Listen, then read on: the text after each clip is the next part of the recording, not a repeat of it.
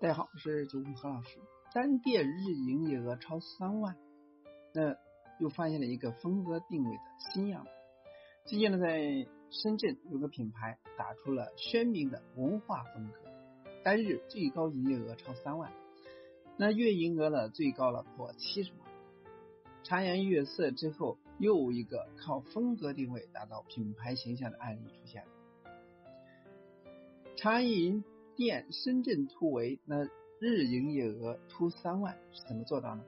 深圳湾万象城，深圳的商场顶流之一，那这里呢强手如林，喜茶、百分百阿拉比卡、Gaga T Bar、茶米茶，包括星巴克甄选等同场竞技。万象 B 一层二十二平方的福建桃山，与喜茶相隔不到一百米，却是在。呃，这是各在人群当中一眼就能够认出的店，日式美学带来的鲜明调性，让人很容易辨识，这也助推了门店的营业额。深圳成品店开业首月营业额近五十万，那近第三个月的，营业额超过了百分之四十八，成为了热门点评排行榜第一名。疫情好转之后了，商场营业第一天，这家店的日营业额超过一万。而福建桃山在南京和深圳单店一厅之后，最高营业额已经超过三点四万。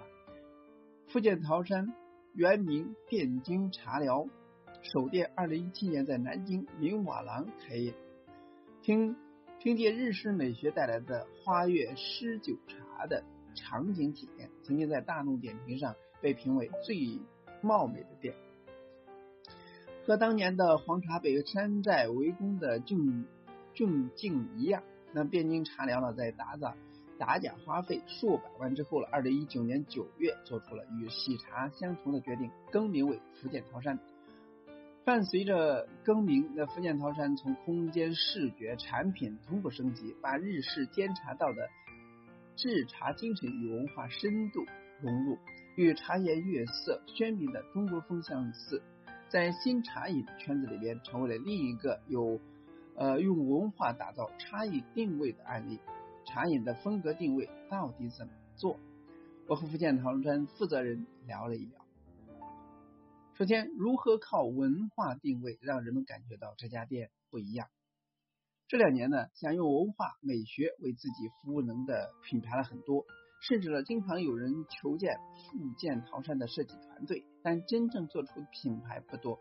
采访当中，福建唐山的负责人反复提出一个问题，就是对称，希望品牌从肉体和灵魂能够和美学风格深度对称。如果说只做到空间视觉上的表面相似，就不可能成功。首先是 logo 色调、视觉，这上面呢，把风格落到细节。福建桃山最标志性的是在七彩 logo 墙前面的发光桃子 logo 以及山和云的元素。品牌福建辽山来自日本的名地福建桃山城，那这里本身就是以桃树闻名。通过名字和视觉，让用户第一次感觉到品牌与日式风格的对称。在每家门店，日本茶馆做的茶寮发光字。那都格外醒目，用日式煎茶定义空间的意象，用茶聊的突出第三空间的感觉，这是我们想要一个开始就传递给顾客的信息。那对称要发生在到店的每一个细节。走进店内呢，大量木、石、水泥的元素了充斥其中，木与石的设计概念就来源于日本。那冷色调让空间比较通透，打造出时光的静谧停滞感，让消费者呢感到平静。日系的风格也有弊端，茶奶茶兴盛于台湾后传之于日本。日本本质上呢，日本是没有奶茶的。那日系风格在民族情节上没有优势，在产品源头上也无法溯源。但该负责人认为呢，审美无国界。且日本的煎茶道做的也很好。目前呢，它福建桃山追溯最更独特的茶底风味，通过监制的合作模式，已经在联系日本厂茶厂希望了结合日本现有的蒸青的制茶工艺，做出几款区别于现在国内炒茶工艺的不同风味的茶，甚至于考虑在门头上打上某某茶社监制。那这样的消费者在日本看到这样的茶室后，对会品牌产生绝对正宗的信念感。而这种情节链接也是一时间无法抄走。二是产品上潮流结合风格定位再做创新。去年冬季最火的产品是豆乳奶茶，而白玉丸子加上豆乳奶盖体验让消费者呢趋之若鹜。福建桃山研发团队也一直在考虑这个产品呢怎么上，怎么和品牌风格结合。而供应链的资源呢是有的，但白玉丸子放在茶奶茶里边冷冷吃的方式和消费者记忆当中糯米丸子口感有差距。研发团队的担心这个产产品呢是流量产品，而不是口碑产品。曾经在社交平台大火的麻薯达人的动图。给研发团队带来灵感。麻薯在日本叫做净饼，口感呢糯性的白圆白玉丸子类似，所以传统日本的手手打麻薯被研发团队研发成了一种辅料，和大火的豆乳相结合，做出了一款超浓郁的豆乳麻薯奶茶。那在包装上的设计团队画出了麻薯兄弟手打麻薯的八位圆。插图，那么呃印在了杯子上，辅助产品呈现。那这个产品呢，去年冬季一直是排名前三的产品。今年的草莓季呢，爆款嗯招牌草莓大福奶茶，也是把日本的草莓大福拆解，把奶油、草莓布丁、呃鲜果等元素采用草莓碎、草莓布丁、草莓果蓉、麻薯等经典的再造。在各种草莓新品当中呈现与众不同。福建桃山探出了一一套产品理念，用流行元素结合日本传统的饮食文化做二次创造。做做好产品之后，再去反思设计包装，寻求供应链，不能流行什么跟什么，供应链有什么就上什么的呃怪圈。第三是场景上用标志性的元素营造营营造氛围。在福建桃山的门店入口处或者说吧台都有一个红色的柱子摆件。去过日本的人都知道，这个灵感来源于鸟居是神社入口处的标识，代表进入一个肃穆的世界。在福建桃山，这也是一个仪式感，象征着从喧嚣的都市进入一个一处花月诗酒茶的宁静空间。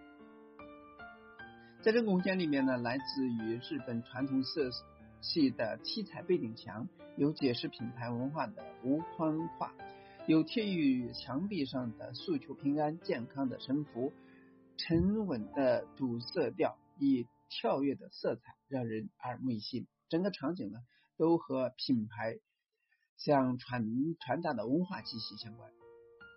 所以前几天呢，刚上线的桃花七日系列产品，取用了美好的事物转瞬即逝的意境产品，让产品的购买体验延展出了珍惜美好、留住春天的含义。此情此景此茶，很容易让人产产生珍惜手中茶、眼前人的感觉。这就是一种文化和情感的链接。世界是以第一重对称，而产品呢是第二重对称，第三。而场景、空间和文化的传递则是第三重对称。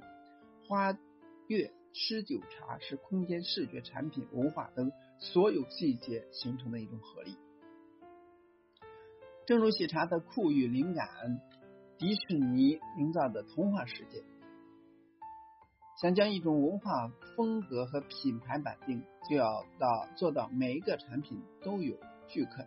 好，每个色彩、海报、产品都已经可随处，没有多余的设计，没有费费动作的多余，这样的消费者才会不会出戏，产生这家不一样的消费体验，而不是只依靠 logo 加大加粗重复出现。